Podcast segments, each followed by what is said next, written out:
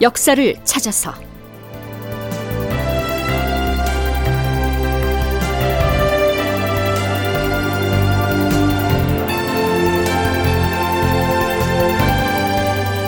제구백오십 편 열세 척으로 이룬 기적 명량대첩. 극본 이상락, 연출 최홍준.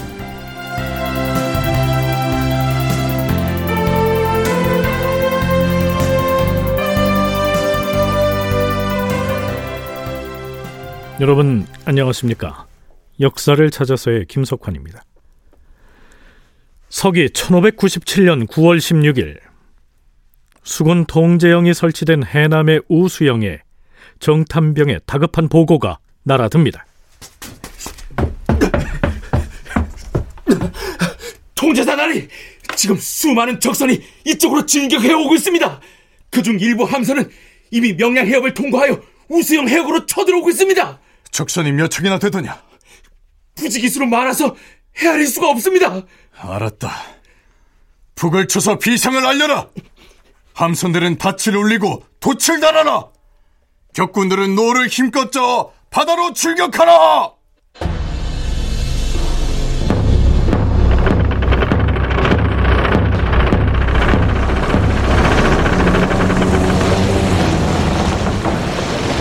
아부들이 타고 온 피난선들도 모두 후방바다로 나아가서 시위를 하도록 깃발로 신호를 보내라. 장수들은 함선을 몰고 적선을 향하여 진격하라. 이순신은 각 함선에 공격 명령을 내렸다. 삼도수군 통제사 이순신이 탄 대장선이 앞장서서 앞으로 나아가니 적선 삼백여 척 중 백삼십삼 척이 순식간에 몰려와서 대장선을 애워쌌다. 그런데 함대를 지휘하는 여러 장수들은 수백 척의 외적 함선들을 보고는 스스로 중과부적이라 여겨서 지레 겁을 먹고는 피할 생각만 했다. 자꾸만 뒤로 물러나는 저 함선의 장수는 누구냐? 저것은 전라 우수사의 함선입니다. 깃발 신호를 보내서 속히 나를 따라오게 하라. 통제사 나리!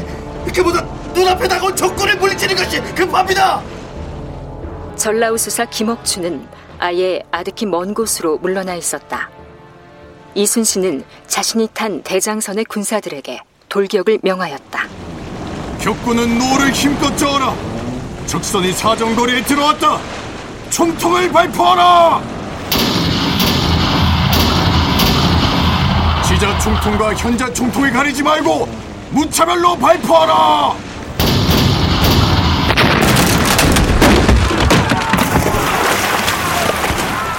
이순신은 노잡는 격군들을 독촉하여 앞으로 돌진하면서 지자총통, 현자총통을 비롯한 각종 총통을 마구 쏘아대니 대포소리가 마치 우레소리인 듯 진동하였다. 사수들은 활을 쏘아라!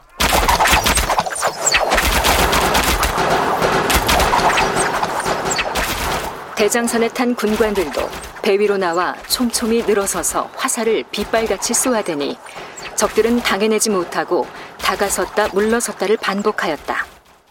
그러나 적선들이 워낙 여러 겹으로 둘러싸고 있어서 장차 형세를 예측할 수가 없었으므로 대장선에 탄 사람들은 서로 얼굴을 바라보면서 겁에 질려 안색이 파랗게 변하였다.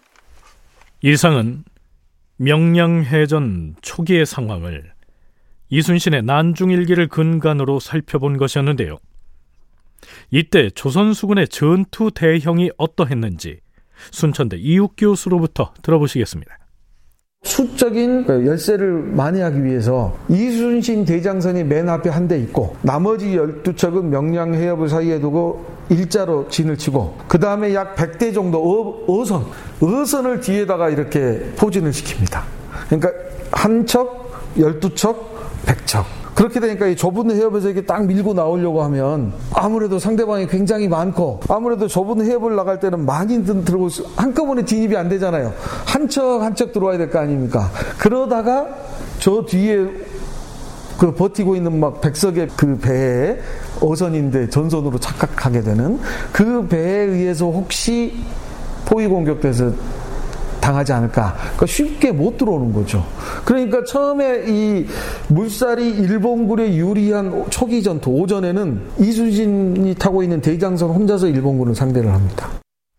그러니까 진도와 해남 사이의 바다 중에서 가장 좁고 물살이 센 쪽이 명량, 즉 울돌목인데요. 일본군은 완도 쪽 바다에서 울돌목을 지나서 서쪽으로 공격해 들어가고, 조선수군은 목포 쪽 바다에서 동쪽인 울돌목을 향해서 포진을 한 것이죠. 조선수군이 포진하는 모양을 보면 총사령관인 이순신이 탄 지휘선이 맨 앞에 나서고 나머지 열두 척은 그 뒤로 쭉 늘어서 있고, 더 뒤쪽에는 군선을 위장한 백여 척의 어선들이 시위를 하고 있는 그러한 형국이었습니다.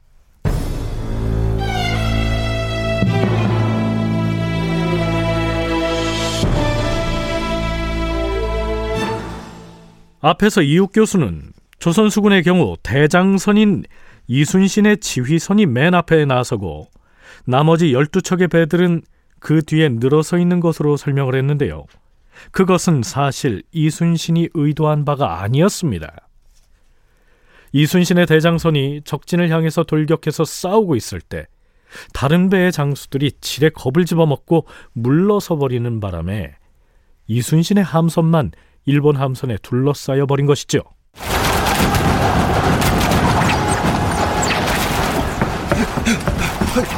동제 사나리!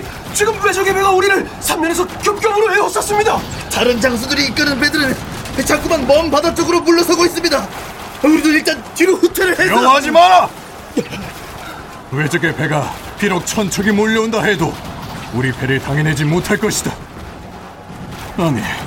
저쪽에 멈칫거리고 있는 배는 중군장 김응함이 지휘하는 함선이 아니더냐? 그, 그렇습니다, 장군. 빨리 뱃머리를 돌려 중군장의 함선 쪽으로 가서 엄하게 질책을 하고 재차 공격 명령을 내리십시오. 그것은 안 된다. 생각 같아서는 당장 중군장의 함선으로 가서 김응함의 목을 베어 그 머리를 돛대에 매달고 싶다. 하지만 내가 지휘선을 뒤로 돌리면 다른 배들도 덩달아 물러날 것이고, 그렇게 되면 우리가 도망치는 줄 알고 외적의 함선들이 더 가까이 진격해올 것이다. 이러다가 우리 대장선만 고립되고 말 것입니다. 중군의 영하기를 높이 달고 초요기를 들어올려라. 참고로 영하기와 초요기는 전투 중에 대장이 부하 장수를 부를 때 사용하던 깃발입니다. 중군 영하기는 여러 함선들 중에서 중군을 지정해서 가리키는 것이고요, 초요기는 빨리 오라 이런 신호지요. 즉, 그 깃발 신호는 이순신이 중군을 지휘하는 미조항 첨사 김응함은 속히 배를 저어서 대장선 가까이로 오라, 이렇게 지시를 한 겁니다. 드디어 깃발 신호를 본 김응함이 함선을 이끌고 대장선 쪽으로 다가옵니다.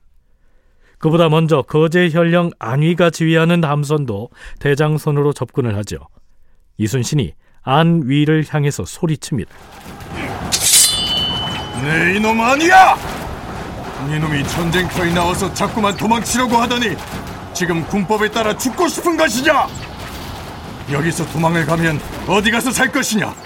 속히 적진으로 돌격하지 못하겠느냐? 그러자 거제 현령 안위는 함선을 몰고 적진을 향해서 돌격합니다. 이번엔 중군장 김응함이 다가오지요. 김응함, 너는 명색이 중군장이 아니더냐? 어찌하여 대장선이 적군에게 포위되어 있는데 구원을 마다하고 자꾸 도망치려는 것이냐? 내 당장에 네 놈을 처형하고 싶지만 전투 상황이 위급하니 우선 너에게 공을 세울 기회를 주겠다. 당장 배를 몰고 돌격하라! 통제사의 명을 받고서 그 두 척의 배가 앞으로 진격하였다. 그러자 외적의 장수가 휘하의 배 세 척을 한꺼번에 지휘하여 안위의 배에 접근하였다. 그때 안위가 부하들에게 명하였다. 놈들이 배에 오르게 해서는 안 된다! 창으로 찌르고 칼로 치고 몽둥이라도 들고 마구 내리쳐라! 함선 바닥에 있는 자갈이라도 던져라!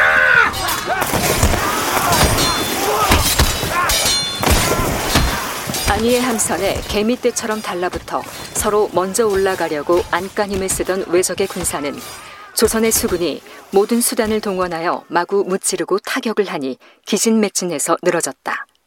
그때 이순신이 대장선을 지휘하여 돌격하였다. 함선에 기어오르는 놈들을 향해 활을 쏘아라! 총통을 발포하라!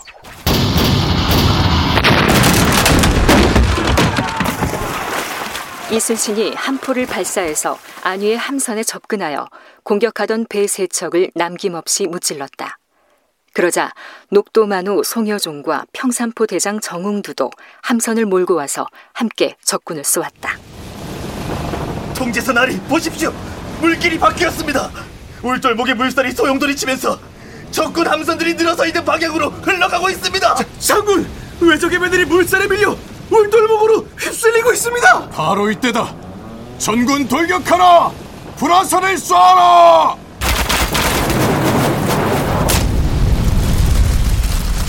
자, 그런데요, 이 과정에서 이순신은 뜻밖의 전리품을 챙깁니다. 이순신이 탄 함선에는 일본군에서 항복을 해온 준사라고 하는 사람이 함께 타고 있었는데요, 그가 배 위에서 아래를 내려다보고 있다가 이렇게 외친 것이죠. 통제선 아리, 저기 붉은 비단 옷을 입은 사람 말이문이다. 어, 옷이 화려한 걸 보니 왜군 병졸은 아닌 것 같구나. 저저 저놈이 바로 안골포에 주둔하고 있는 왜군 부대의 장수 마다시라는 자이문이다. 뭐라?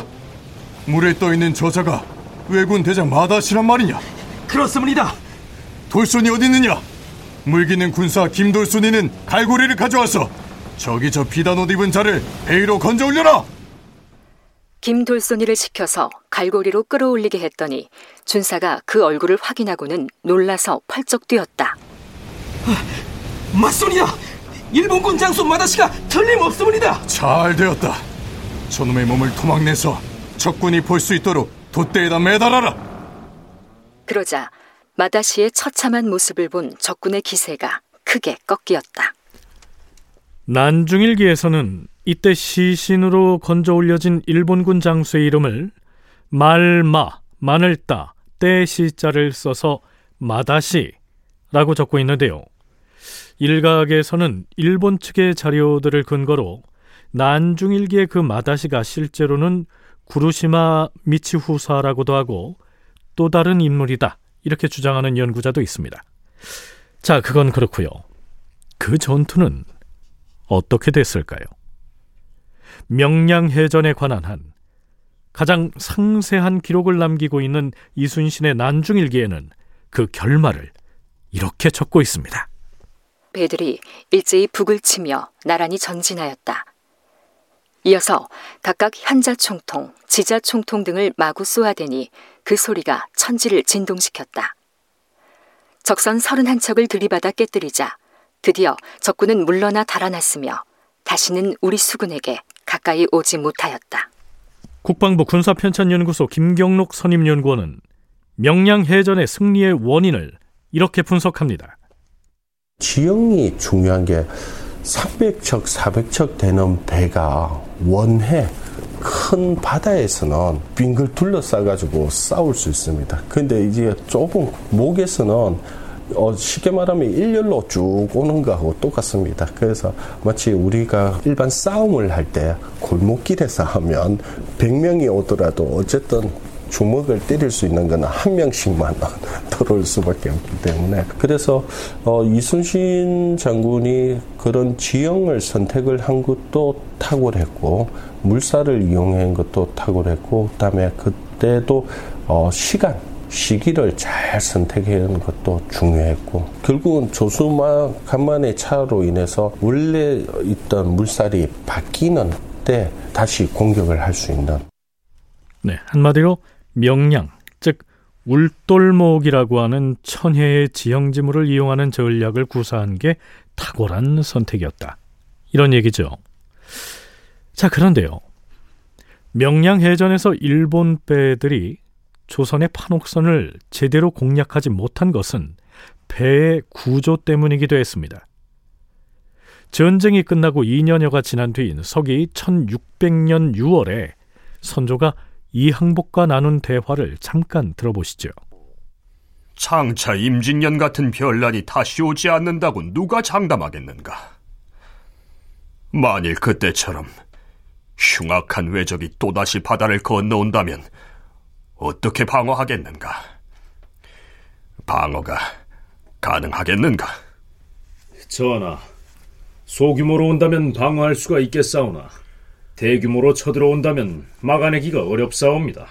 음, 바다 건너 외적은 천하에서 대적하기가 가장 어려운 흉적이다. 임진왜란 때에는 중국의 힘까지 동원하였지만 어디 중국군이라고 그 자들을 제대로 당해내든가. 정윤현의 명량전투 때 외선들이 바다를 뒤덮어 몰려올 때 거제 현령 안이가 탄 판옥선 한 척이 앞으로 나아가서 맞서 싸웠지만 적들은 그 배를 깨뜨리지 못했사온데. 오, 외적이 기어오르는 등 공격을 했는데도 안위가 패하지 않고 물리친 것은 무엇 때문인가? 전하, 그것은 우리 판옥선에 비해서 적선이 너무 작았기 때문이옵니다. 그렇다면 명량해전 때 바다로 몰려왔던 수백 척의 일본 함선 중에 조선의 판옥선에 비견할 만한 큰 함선들은 없었을까요? 있었습니다. 이순신 평전을 쓴 이민웅은 해당 저서에서 이렇게 기술하고 있습니다. 일본의 군선은 삼백 척에 이르렀는데도 명량해협을 통과하여 이순신의 함대와 싸운 배는 그 절반도 안 되는 백삼십삼 척이었다. 더구나 명량해협의 좁은 수로 때문에 소형 군선인 세키분해만이 이순신 함대와 싸웠던 것이다. 임진왜란 때 일본 수군은 바닥이 뾰족한 데다 조선의 판옥선보다도 훨씬 작은 세키분해만을 동원했다가 조선 수군에 번번이 패했지요. 그래서 정유년에 다시 쳐들어올 때는 일본은 대형 군선인 아타케 분해를 동원해서 현해탄을 건너옵니다. 그 때문에 결국 원균이 지휘한 조선 수군은 칠천량 전투에서 처참하게 패해서 수군 전체가 괴멸되다시피 한 것 아니겠습니까? 그런데 명량해전에서는 소형 군선인 세키분해만이 해협을 통과했고 더구나 그 일본 배들은 바닥이 평평한 조선의 판옥선과는 달리 뾰족하게 생긴 첨저선이었기 때문에 명량의 험한 물살에 더욱 불리했던 겁니다. 물론 이순신은 그 모든 것을 사전에 계산을 해서 전략을 짰을 것이고요. 국방부 군사편찬연구소 김경록 선임연구원의 얘기입니다. 일본의 군선이라고 하는 것이 기본적으로 작습니다. 작은 배가 급격한 물살에는 기동이라고 하는 것이 거의 불가능합니다. 그래서 열두 척이라고 하는 숫자로 비교하기보다도 이순신이 그런 전투 해전을 준비했을 때는 열두 척의 판옥선 그 배로 어떻게 운영을 할 것인가 이게 다 고려가 됐다라고. 물살이 세게 흘러가는 거하고 물살이 회오리를 치는 거하고는 전혀 다른 겁니다. 물살이 회오리를 치면 밑에 삼각형으로 된 배에는 물살 회오리에 배가 많이 선회를 합니다.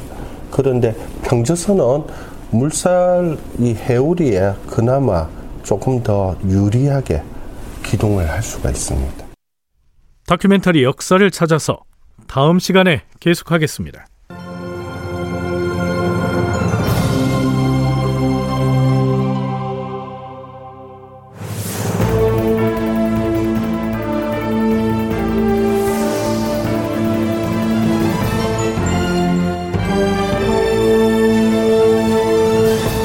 다큐멘터리 역사를 찾아서 제구백오십 편 열세 척으로 이룬 기적 명량대첩 이상락 극본 최홍준 연출로 보내드렸습니다.